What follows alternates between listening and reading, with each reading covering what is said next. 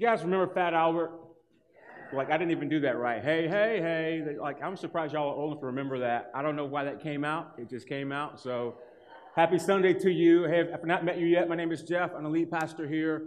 We're glad that you've chosen and that you've, uh, like, labored to get here and spend some time with us as we worship as a church together.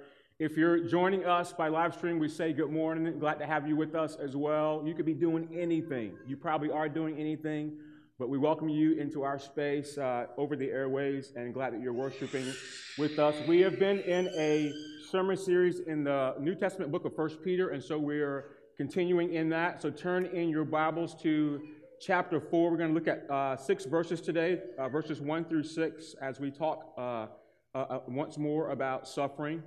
And while you're doing that, let me make an announcement. So, uh, you probably went over the hill and through the woods to get to the front door this morning to our building. Uh, we put an announcement on social media and also our weekly update. Uh, there's some, uh, you know, just pavement kind of stuff going on in, in our parking lot. Uh, this week is kind of easy. Next week will, little be, will be a little bit more difficult because the, uh, the entrance. So, for those of you that come sort of from the Kingstowne or like the Franconia area coming through Pickett, that whole driveway in through the front is going to be um, as well. They're they're uh, actually sealing it. Okay, so that's going to happen next Sunday morning, and so the best bet to get into the front door is either going to be come through Pickett, go all the way around the backside of the building, or best case, go to Edsel Road and come in through the front, and you'll have to park on the on this side, which is the Social Security Administration side. So that's for you who are coming in person and parking. Uh, next week's going to be a little bit more difficult to get in here. And, and do us a favor. This asphalt, is, uh, the, the, the sealing stuff is kind of wet, so don't, st- don't step in it. Don't let your kids step in it because it's going to be on your shoe and then it'll get in the building. All right, I'm being a good parent, right? All right, 1 Peter 4, verse 1 through 6. Let's read these verses out loud together. It's what the apostle says. Since therefore Christ suffered in the flesh, arm yourselves with the same way of thinking. For whoever has suffered in the flesh has ceased from sin, so as to live for the rest of the time in the flesh, no longer for human passions, but for the will of God. For the time that has passed suffices for doing what the Gentiles want to do, living in sensuality, passions, drunkenness, orgies, drinking parties, and lawless idolatry. With respect to this, they are surprised when you do not join them in the same flood of debauchery, and they malign you. But they will give account to him who is ready to judge the living and the dead.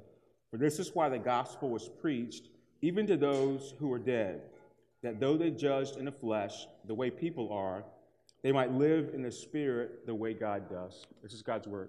Let's pray.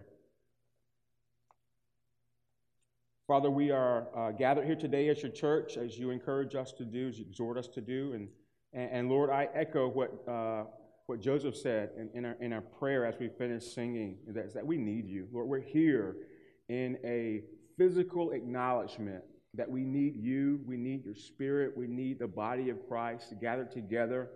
It's not this, uh, this uh, get to, really, it's a have to. Our, our souls need this.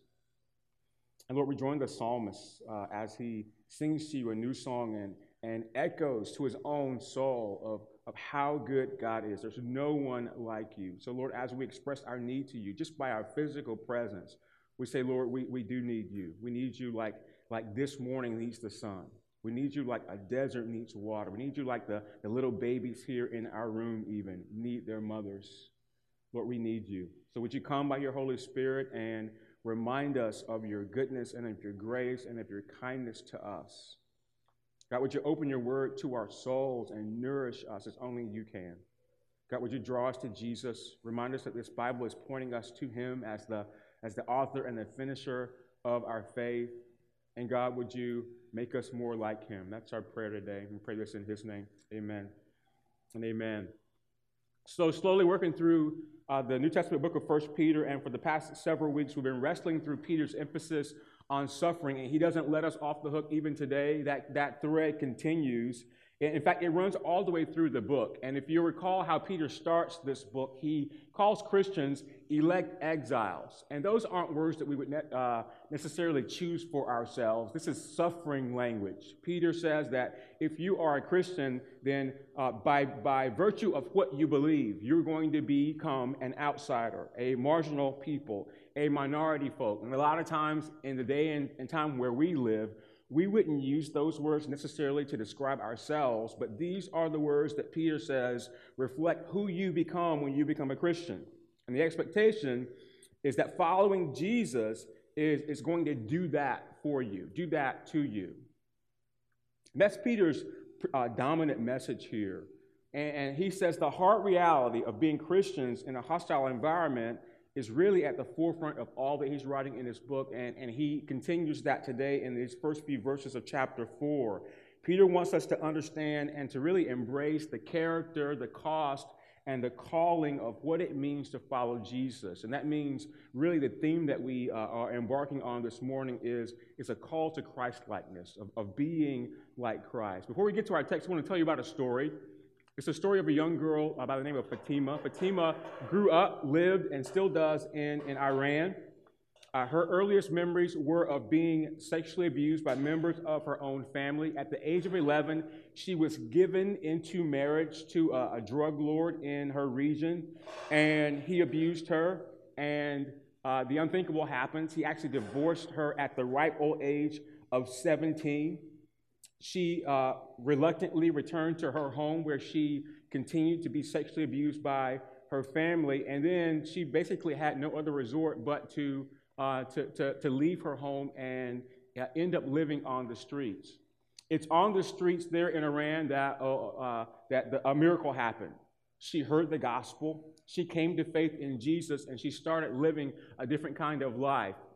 Fast forward a little bit, she marries, she meets and marries a Christian man, and together they begin to, to dream about um, going into full time ministry. They got some training on evangelism, and they eventually started to plan to plant a church. And then Fatima had this idea of, well, what would it be like if I kind of did the unthinkable, but that if we went back and talked to my family, this family that had abused me for years and years, uh, about Jesus? And so her husband agreed, and they did that. They went back to Fatima's family, this family that had uh, treated her really like a non person. And talking to them about uh, their lives in Jesus. These people who had abused her, uh, another miracle happened. They came to faith. And so happens is the church that Fatima and her husband planted was right there amongst her family, uh, right there amongst those people who had formerly abused her.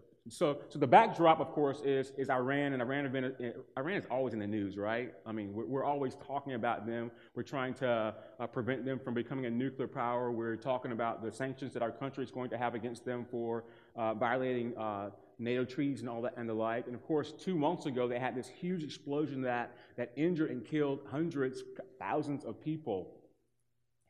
What's particularly striking about Fatima's story in this backdrop of, of Iran is that her story is, is common, right? There's, there's hundreds, perhaps even thousands of young girls who've been abused and subjected to a less than decent life like Fatima in Iran. But here's the other story about the Iran that we, like as Americans, we don't pay much attention to.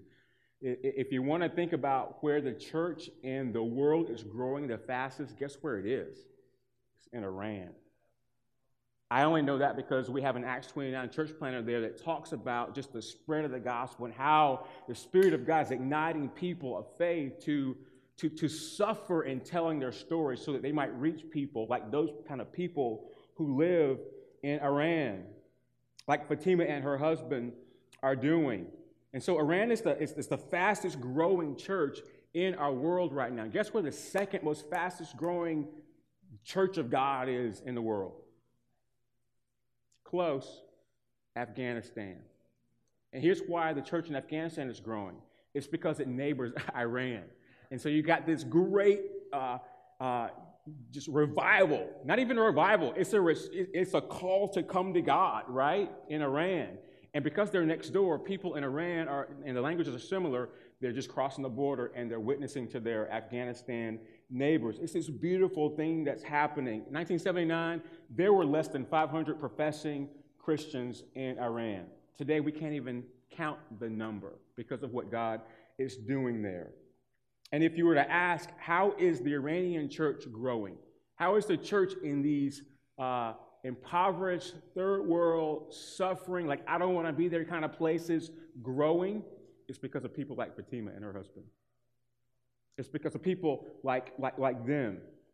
That's, church, that's how the church has grown. Bold, godly, humble, courageous people, servants of God who are willing to suffer for what they believe. And, and I think that's precisely what Peter is calling us to in this text.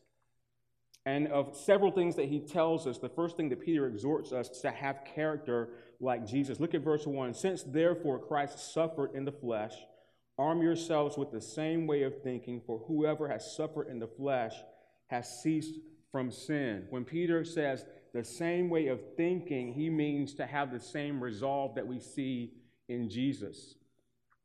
Jesus, who suffered, uh, who, who faced suffering as he obeyed the call of God. Peter is exhorting us that we are to mirror the same things that we see in Jesus, and likewise everything we see in Jesus, we're going to be called to suffer like that. It's, it's not a if, it's a when. And I want to point out a couple things in, in, in, verse 1. The first is this is a forewarning, right? Peter is, is, is, he's like what Jesus says gird up your loins, people, like something's got, about to happen, right? Like brace yourself. He, he's writing in anticipation of the suffering that he says is a normal part of your life as a Christian. Again, it's not an if, it's a, it's a when. He's forewarning, but he's also forearming. He uses that word, arm yourself, forearming us to get ready because suffering is coming. That's the first thing. The second thing is the preparation Peter is calling us to takes place in the mind, in the way that we think.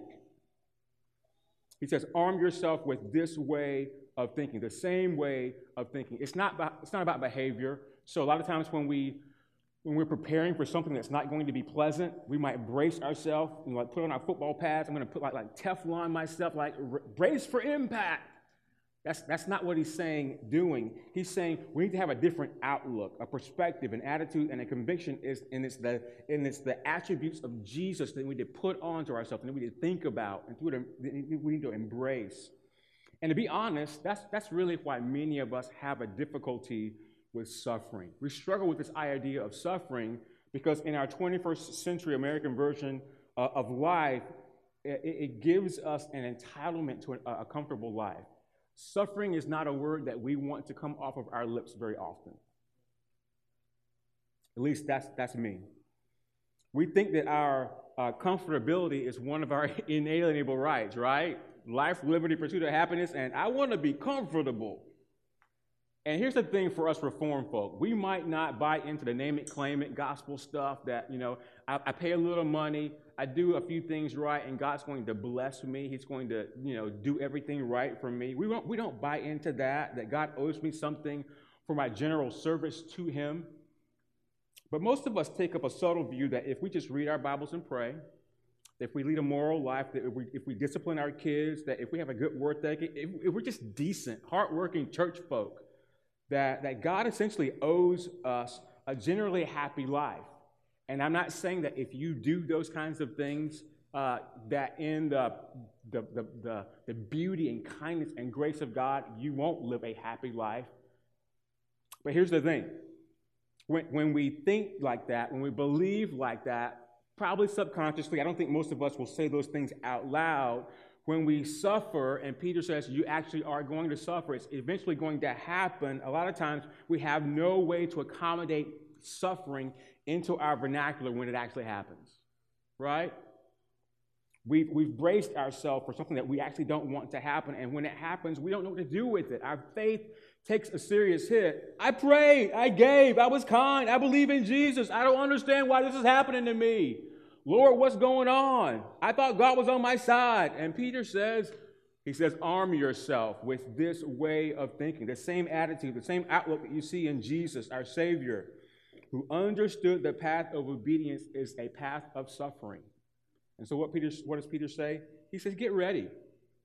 And here's the second thing that he would exhort us to it's the cost of following Jesus. And this is the cost of, uh, of, of Christ likeness, of growing in Christ likeness. Look at verse 1 again. It says, Therefore, Christ suffered in the flesh, arm yourselves with the same way of thinking, for whoever has suffered in the flesh has ceased from sin. So as to live, verse 2, for the rest of our time in the flesh, no longer for human passions, but for the will of God, verse 3, for the time that has passed suffices for doing what the Gentiles want to do, living in sensuality, passions, drunkenness, orgies, drinking parties, and lawlessness. All right, we got kids in the room, so I'm going to be PG, okay? But we're going to talk about some stuff. There's a lot here, so I'm going to take a little bit of time to unpack what's, what's going on here. Firstly, Peter says, arm ourselves with a Christ like mindset that faces suffering with courage and humility. And then he gives us the reason, uh, the reason why. And it starts with the word for. He says, have this Christ like Christ like mindset, for whoever has suffered in the flesh has ceased from sin. That's a tricky verse. Almost like last week. Again, it's like, Peter, what are you talking about? Okay? Uh, com- uh, commentaries have less of a, a, a, a, difficulty with this than what we looked at last week. But many really have un- misunderstood what these words actually mean that we have ceased from sin. Many propose the possibility that a Christian might be able to attain to something like the, um, the, the sinless perfection and, and we have that in our day. The, the, the, Catholic faith has a semblance of, of this idea that you can, a, uh, you can attain a, a perfection in Christian in, in life. The, the Quakers believe this. Uh, notably, uh, the Methodists believe this. This is a, a common theology of John Wesley. Reminds me of a story of a, a man speaking to a famous preacher, and uh, this man had the, the nerve to argue this point that he had somehow uh, already attained sinless perfection. And so this famous preacher, kind of intrigued, kind of wanting to draw him out, right? Like, I'm going to sucker this guy in. Uh, he, he decides to continue the conversation, invites him over for dinner. They're having a fine dinner and a great conversation. And the man kept bringing this thing up, like I like I, I don't sin, I don't I don't sin. I, I've attained that that perfect place where uh, things in the world don't bother me, and I'm able to live my life kind of like Jesus was, right? And so uh, the the famous preacher kind of just stood back and, and took it all in, and all of a sudden, out of nowhere, he took a glass that was on the table filled with water, and he tosses it in the front of this man, like on his face, like so. All of a sudden, this man is is doused with water. And you can imagine what happens next, right? He, he stood up and in an outrage, he naturally spewed out some ugly words to, uh, to this famous preacher. And the famous preacher uh, uh, rightly uh, basically says, Ah, I, I, see what happened. The old man within you is not dead. He simply fainted for a few minutes and needed to be revived by a cup of cold water. So you're welcome. Here's what our Bible says about sin 1 John 1 8. If we say we have no sin, we deceive ourselves, and the truth is not in us. Your Bible corroborates what's true about you, and if you haven't figured this out yet, I mean, beware. Like something, something's going on in you. People who say that they have achieved some sort of sinless perfection are firstly self deceived, and they're probably trying to deceive you as well. So, my only caution would be not, it's not to befriend them, you know, it, it is to just be careful because they're deceived. So, all this to say, Peter's not suggesting that it's possible for us to stop sinning. And, and you've recognized this about your life, right? Hopefully you have. But he is trying to connect. He's trying to highlight, firstly, the options before us as Christians. He's saying there's a connection between people following Jesus and the suffering that that will bring and our progress in, in, in the power of overcoming sin. He's saying there's a connection between suffering and sanctification and turning away from the world and its standards to instead living a life on, on God's terms. And, and faced with persecution, because uh, the, the type of suffering that the, that the, the, the readers of Peter's uh, letter are enduring is they're suffering, they're, they're experiencing persecution and opposition because of their faith, because of what they believe, right? These are people who are opposed to and reject the gospel. And so Christians faced with that kind of persecution have a choice to make. We have, we have to decide, like, is it worth it? Is, is Christ likeness and me pursuing that, is it worth it? Is, is me following Jesus worth it? Is Jesus himself worth it? Because if I choose Jesus, I am going to suffer and it might even hurt a little bit. And that's what verse 1 is telling us. Whoever suffers for Christ has ceased from sin. Y'all have heard a, little bit of my testimony. I, I grew up going to church. Uh, I really became a Christian when I got to West Point. Um, and just, you know, reading the Bible, going to a Bible study, Gospel of John, uh, I recognized that going to my grandma's church, getting baptized, singing in the choir didn't save me. Like I need, I was a sinner and I needed a savior. And I remember the exact moment. I can't tell you the day, um, but I remember a moment where it just like it was like that. Like I, I was intimately aware of all the ways and how much I was offending the Lord with my sin. And in that moment, like 20 year old Jeff decided, all right, en- enough's enough. Like, I'm going to follow Jesus, and as hard as it is, I'm going to do my best with God's help, aided by the Spirit, to stop sinning. I actually stopped dating my girlfriend. Like, I, I changed my friends. I mean, all those kinds of things. And that's, what's, that's, what, that's what he's getting us to. That's what he's encouraging us to. It's, it's getting to the point where I'd rather have Jesus with trials and suffering than sin with friendship with the world. That, that's what he's encouraging us to. I'd rather have Jesus with the wounds that, that, that following Jesus uh, avails me than have sin with earthly praises. You've resolved, as verse 2 puts it, to live the rest of your time in the flesh, no longer for human passions, but for the will of God. And so it's easy to roll those words off of your lips, right? I, I can read this, but can we be honest for just a second? To, to, to, to, uh, to even think about this is not a popular path to live life. But more importantly, this is something that's not easy to do. This, this is hard stuff, right? This, this really is the essence uh, of suffering. And some of you know what this feels like to, to have the, to make the painful choice between following Jesus or, or staying with some of your most cherished friendships. I mean, we love our friends, even our non Christian friends. In fact, they sometimes are our our, our closest friends. And, and the thought of losing our friends kind of sucks. Some of you have faced that dilemma in the workplace. Some of you have faced it in your marriage. Some of you have faced it in the school. And the question that we have to ponder is like, will I join in, blend in, fit in? Will I be accepted like everybody else? Or will I actually take a stand for, for Jesus? Will I gently, lovingly, faithfully stand my ground, follow Jesus, nevertheless, and be possibly excluded from and scorned and dismissed? And he says in verse 4, maligned for what I am saying, I believe, about my Savior. And so Peter puts it, whoever suffered in the flesh has ceased from sin. And I think those are the choices. Those are the difficult choices. And that's why it's called suffering. Do I avoid suffering and embrace everything that's going on out there in the world? Is the challenge. Or will I endure suffering and have the Lord through that draw me closer to, to Him in Christ likeness? Here's a perspective I read this week in one of the commentaries that I was looking at that might be helpful for us. One commentary says, one commentator says rather, a readiness to endure hardship and suffering is not simply a consequence of Christ likeness, but it's used by God as an instrument in promoting my Christlikeness. So, in other words, me suffering doesn't always mean that I'm growing in Christlikeness. Like I, am suffering. I woke up and it's raining today. Like I woke up and man, it's hot outside. That, that's suffering, perhaps. But every suffering doesn't end in Christlikeness. But here's what the, our, our hope is: is that God uses our suffering when it's Jesus oriented to promote Christlikeness in me. The commentator goes on to say, It helps me by willing to go through suffering if I know God intends my suffering to produce in me the likeness of Jesus. And that's what the Bible says suffering does for us. It produces in us, oftentimes, the likeness of Jesus. Likewise, C.S. Lewis writes, this is in his book, A Grief Observed.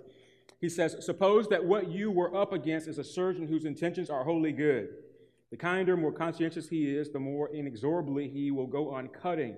If he yielded to entreaties, to your entreaties, if he stopped before the operation was complete, all the pain up to that point would be would have been useless. He goes on to say, What do people mean when they say, I am not afraid of God because I know He is good? Have they never, uh, have they never been to a dentist? So that, that, this quote, like, really, like, gets, it's just like, it's in me because I went to the dentist uh, like four months ago. In fact, um, I told a story. In March, right when everything shut down because of coronavirus, I bit into an apple and I broke my, t- my front tooth off, right? No pain because I had a root canal there. But uh, I basically went for five months because everything is shut down um, with a, a, fake tooth screwed in. Couldn't eat, couldn't bite on anything harder than a banana, right? Um, and so I had surgery in late July, and the surgery was dental implant surgery.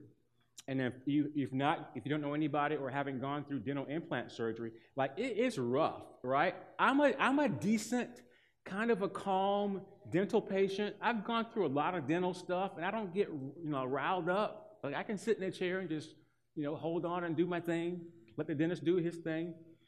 Um, but in this case, I was nervous as all get out. Like I was like shaking thinking about them drilling, like pulling my tooth out by the root and then drilling into my bone structure to put a little, I'm being too graphic, aren't I? I'm sorry. All right, that's what happens when you get an implant surgery. Thank God for laughing gas.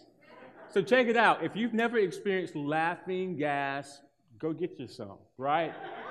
Because when the uh, like when the when the attendant was encouraging me to get laughing gas, she's I was like, "What does it do to me?" She's like, "Well, it's going to make you happy to be here. And I said, I need me some of that. right? So I'm in the chair. They numbed me. But more importantly, I have this laughing gas thing going on. And laughing gas actually does make you laugh. And so, but what I remember in my kind of out of out of sensical state was like it was kind of violent. My head is shaking like this, and he said, "Open your mouth!" and like it like drills and plugging and pulling. And at one point, I could tell I was bleeding, and I mean it was trauma happening in my mouth.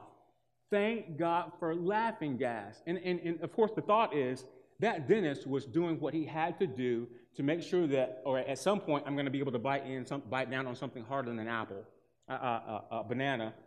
But more importantly, and for your sake, he was trying to cosmetically make it so that in December, December 8th to be exact, that I get this nice front of a grill that's going to be look beautiful, and you guys can like, look at me and actually smile back at me, right?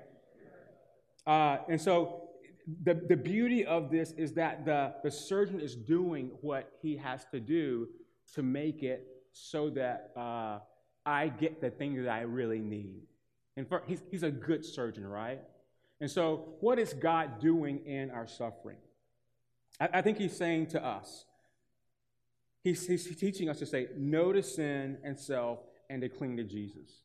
I, I think he wants you to see, for me to see, that Jesus is enough, particularly in our trials, right? When things get hard, when life gets tough, that Jesus is sufficient, that He's adequate for you, that He's more than enough. Then, as you turn from sin to your Savior, you're going to grow in Christ likeness, even though you're experiencing a little suffering. You're suffering because God is good, not despite it. And His purpose is to make you like His Son, Jesus. God is the surgeon.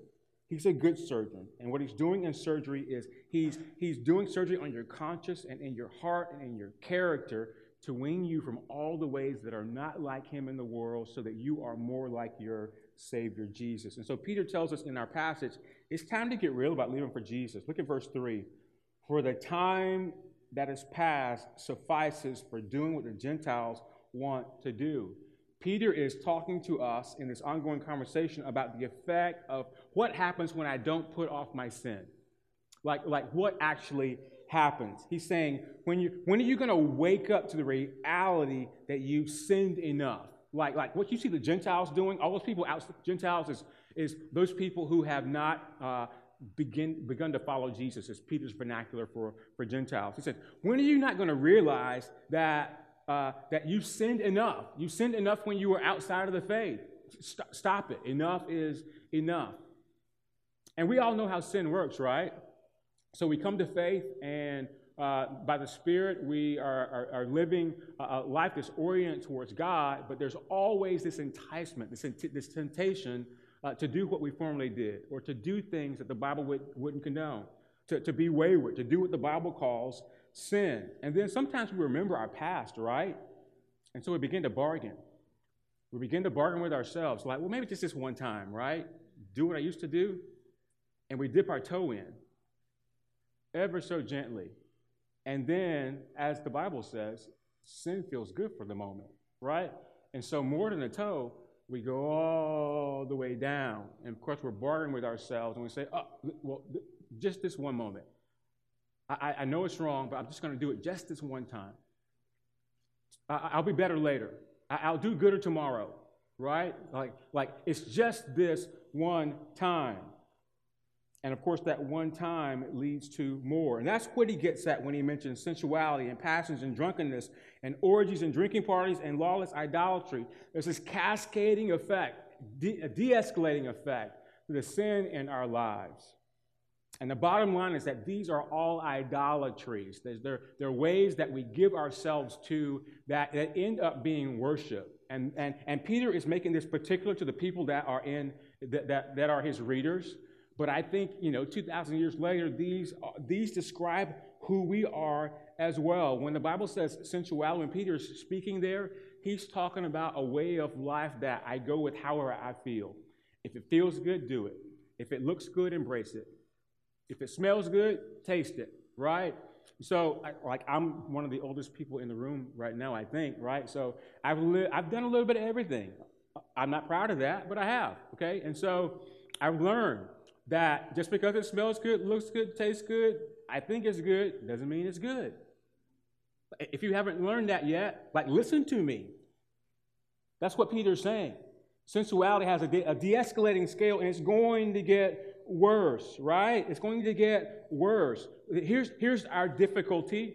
We live in this culture where the driving force is do what you feel. Like, do what you want to do. And if we all embrace that, I mean, we end up in the chaos of, of not only our, our, our moral lives, we end up in the chaos of, of society. And, and here's how sin works it's the, the deceptive nature of sin. It tastes good for the moment, when it, it, it goes down and it rots your gut and it destroys you from the inside out.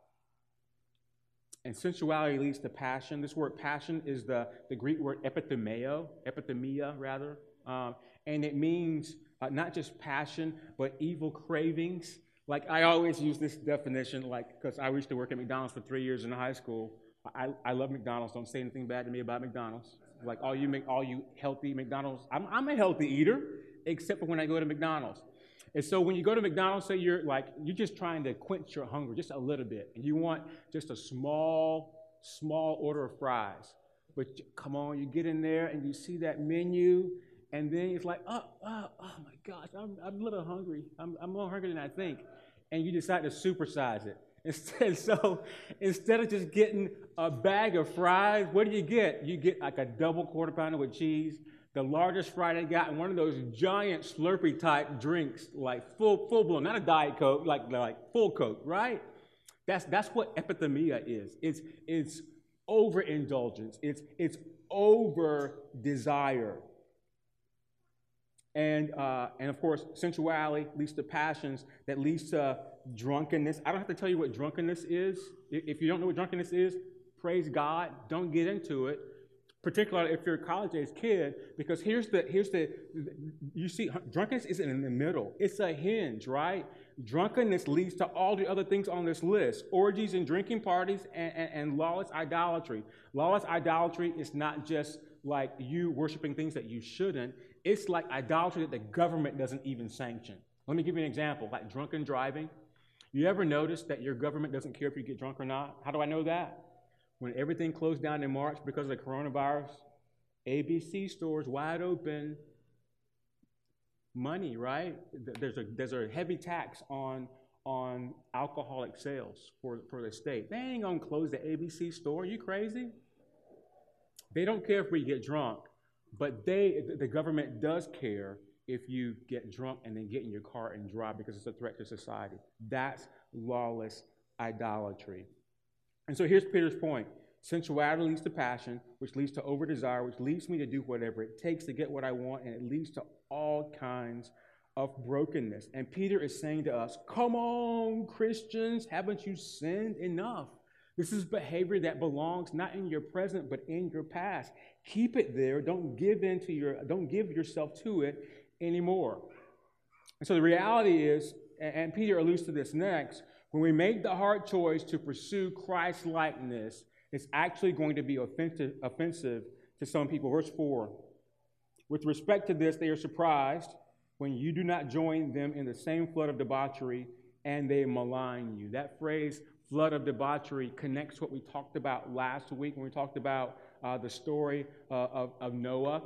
The, the picture we get is this wicked, the wickedness of man when given to themselves and they turn away from God. And what does God do? God sends the deluge. He sends the flood to not only wipe out all of the earth and just give it a restart, He wipes out all of humanity because of our brokenness and our sin. And He chooses to start over with one singular family. So when we hear the word flood, we should firstly think, man, it's gotten so bad that God has to pour His wrath out on all of our sin. But thankfully, there's another picture. It's a beautiful picture when it comes to flood, and it's a, and it's a picture of, of rescue, of God coming alongside us in the, in the ark of his love in Jesus to save us and to help us begin a new life. In comes this idea of flood of debauchery. All right, that's not a good term, right? Flood of debauchery. Lost myself. It's a picture of extreme, overwhelming desire that, that doesn't get met, which leads, which, uh, and what it leads to is unbelievable destruction. And, and the world is surprised, and this is Peter's point.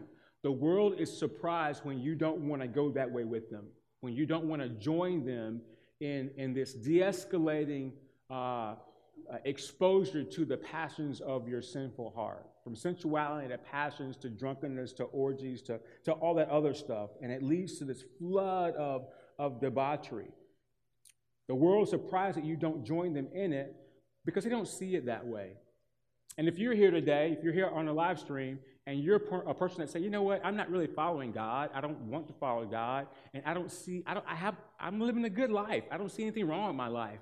Then I would tell you uh, whether you see it or not, you're being deceived, you're blinded by your own sin, and honestly, you're not living the life that God has designed you to live. And so our prayer would be that God would open your eyes, that He would save your heart, you would see your sin, and that you would come to Jesus, your Savior. But, but here's, uh, here's, here's the bigger point. Christians who are consistent in their faith are the enigmas. I think Paul, uh, Peter is, is, is, is assuming this. Christians are the real Stranger Things. You guys seen the Netflix Stranger Things? Right? We're, we're, the good version of that. We, we are the, the enigma, we're the anomaly. And, and, and Peter's saying, You're going to surprise people.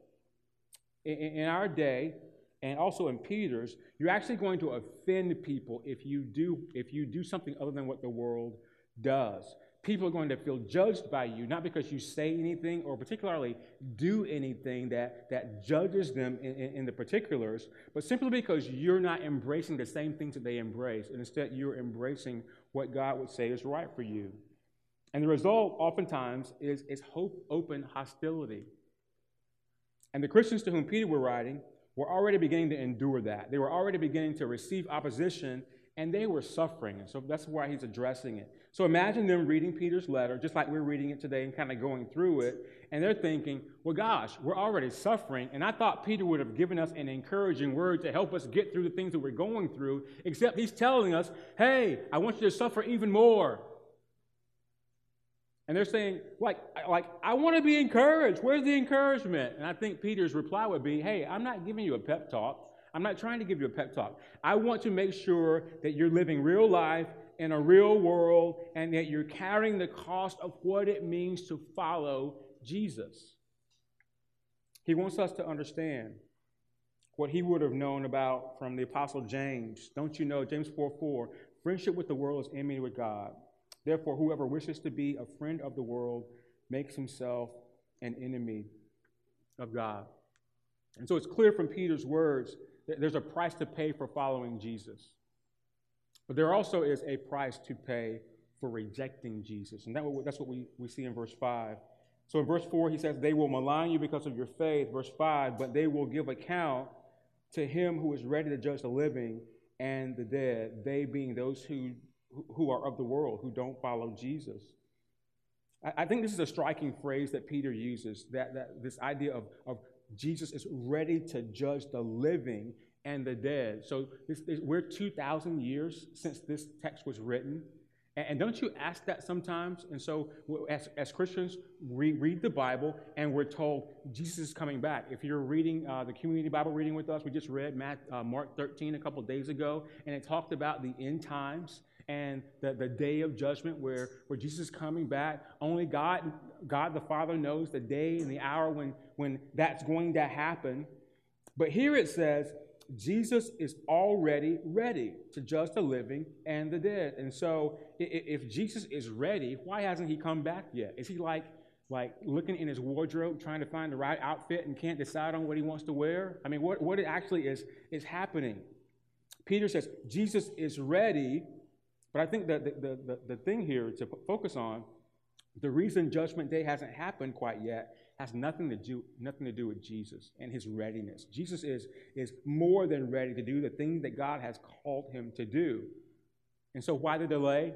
I think that's the uh, he gets that in that verse six, and that's my last point here. The, the, the calling to Christ likeness, the calling to be like Jesus.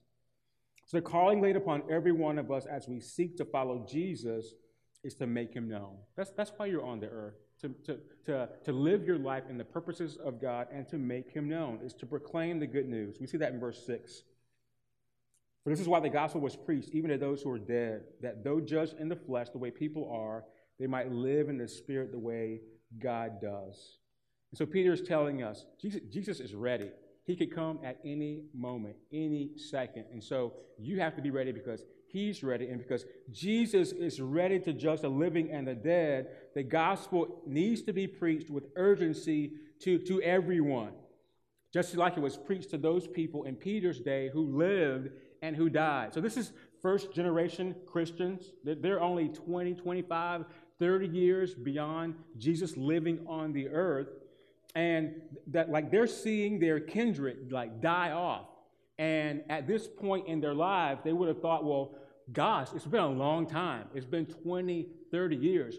Why in the world has Judgment Day not happened yet? Why do we not see Jesus cracking the sky and coming back to, to, to usher in the, the, the end of day? Why is that day not coming? I thought he was coming back. And what Peter is taking the moment to explain here is that yes, Jesus has not yet come back to, to judge the world, even though he's ready, and it's because Jesus wants the gospel to sound from his suffering church with force and clarity and boldness, people like me and you. So that those who persecute and oppose and malign have every opportunity instead to repent and themselves come to Jesus because they've heard the gospel through, through our lips. The same people they're persecuting. And so, with that, if I could review a little bit of what Peter says here, the, the, the, the primary principle Peter is trying to drive home in our hearts and in our heads is that, is that suffering for Jesus is real. Like it's, it's a real thing that, that we, we if you if you follow Jesus rightly, you can't get around it. And so and so get ready. Arm your arm yourselves with the way that you think and your perspective about who God is and what He's calling you to. But choosing Jesus first, even if it means suffering follows, also means that he is going to grow you to be more like him. I mean, that, that's it's commensurate with that. He's going to make you more Christ-like. It means choosing to cease from sin as the Holy Spirit empowers you. And it's that kind of Christ-likeness that miraculously opens the doors for the gospel in places like Iraq and Afghanistan and Iran, like of all places. Here's the last thing I would tell you, and I'm going to close with this. The, the, the, this isn't a predominant message of this text, but it's one that sticks with me. And, and, and I think Peter was, is, is emphasizing this to us, is that time is short. You know, this world that we live in, and, and like let's let's be honest, we, we love our world. This is the only world we got. This is where we live and, and thrive. And, and this is the world that God has given us. But but the Bible tells us that even though it's 2,000 years from when these words were echoed, it's still short. The time is short. The Jesus that we know and love is one day going to come back. He's coming to judge the, the living and the dead. And so he's encouraging us pour yourself out for your King Jesus. Pour yourself out for its glory. Go and preach the gospel across the street and around the world. Go and preach to your neighbors and to the nations. Why? Because your, your suffering Savior calls you to do that. He calls you to walk in his steps. The day is at hand, the Bible tells us. Go with the good news we're encouraged to. To the ends of the earth while there's still time and rescue those who are perishing. Amen. Amen. Let's pray. Father, we're grateful for your word. Thank you for this challenge from Peter as he reminds us that, uh, Lord, you called us to, to not succumb to the pressures of the world, but, Lord, to succumb to the pressures of our, of our Savior who calls us to be like him. God brings us, He offers us this opportunity to, to walk in the steps of Jesus, not only walk in Him in terms of our behavior, but to think like Him to, to arm ourselves with his same mindset and that endured suffering for the purposes that you had for him. And Lord, those are easy words to say, they're harder words to live out. And so we pray for ourselves, God, that you would help us to gird up our, our own loins, that God, you would help us to, uh, to take on the difficult mindset, that we would be people who would follow you and that come, you know, whatever would come. Lord, we would uh, be beacons for, for you, even if it means suffering for you. Lord, this text also reminds us that you're coming soon. And so, I pray that we be ever present, ever mindful uh, of our task, Lord God, to, to be people like Fatima, who, uh, who despite the, the difficulties that life may hold for professing uh, faith in you, we'd be willing to, to take a step to let people know what we believe, that we would live rightly for you, we would do that unashamedly. And God, through our efforts by the Spirit, God, you to empower us to not only be like you, but to do like you. That we go to the nations and our neighbors and proclaim how good you are. I pray this in Christ's name. Amen and amen. All right, folks, let's respond today to our word. We're going to sing a song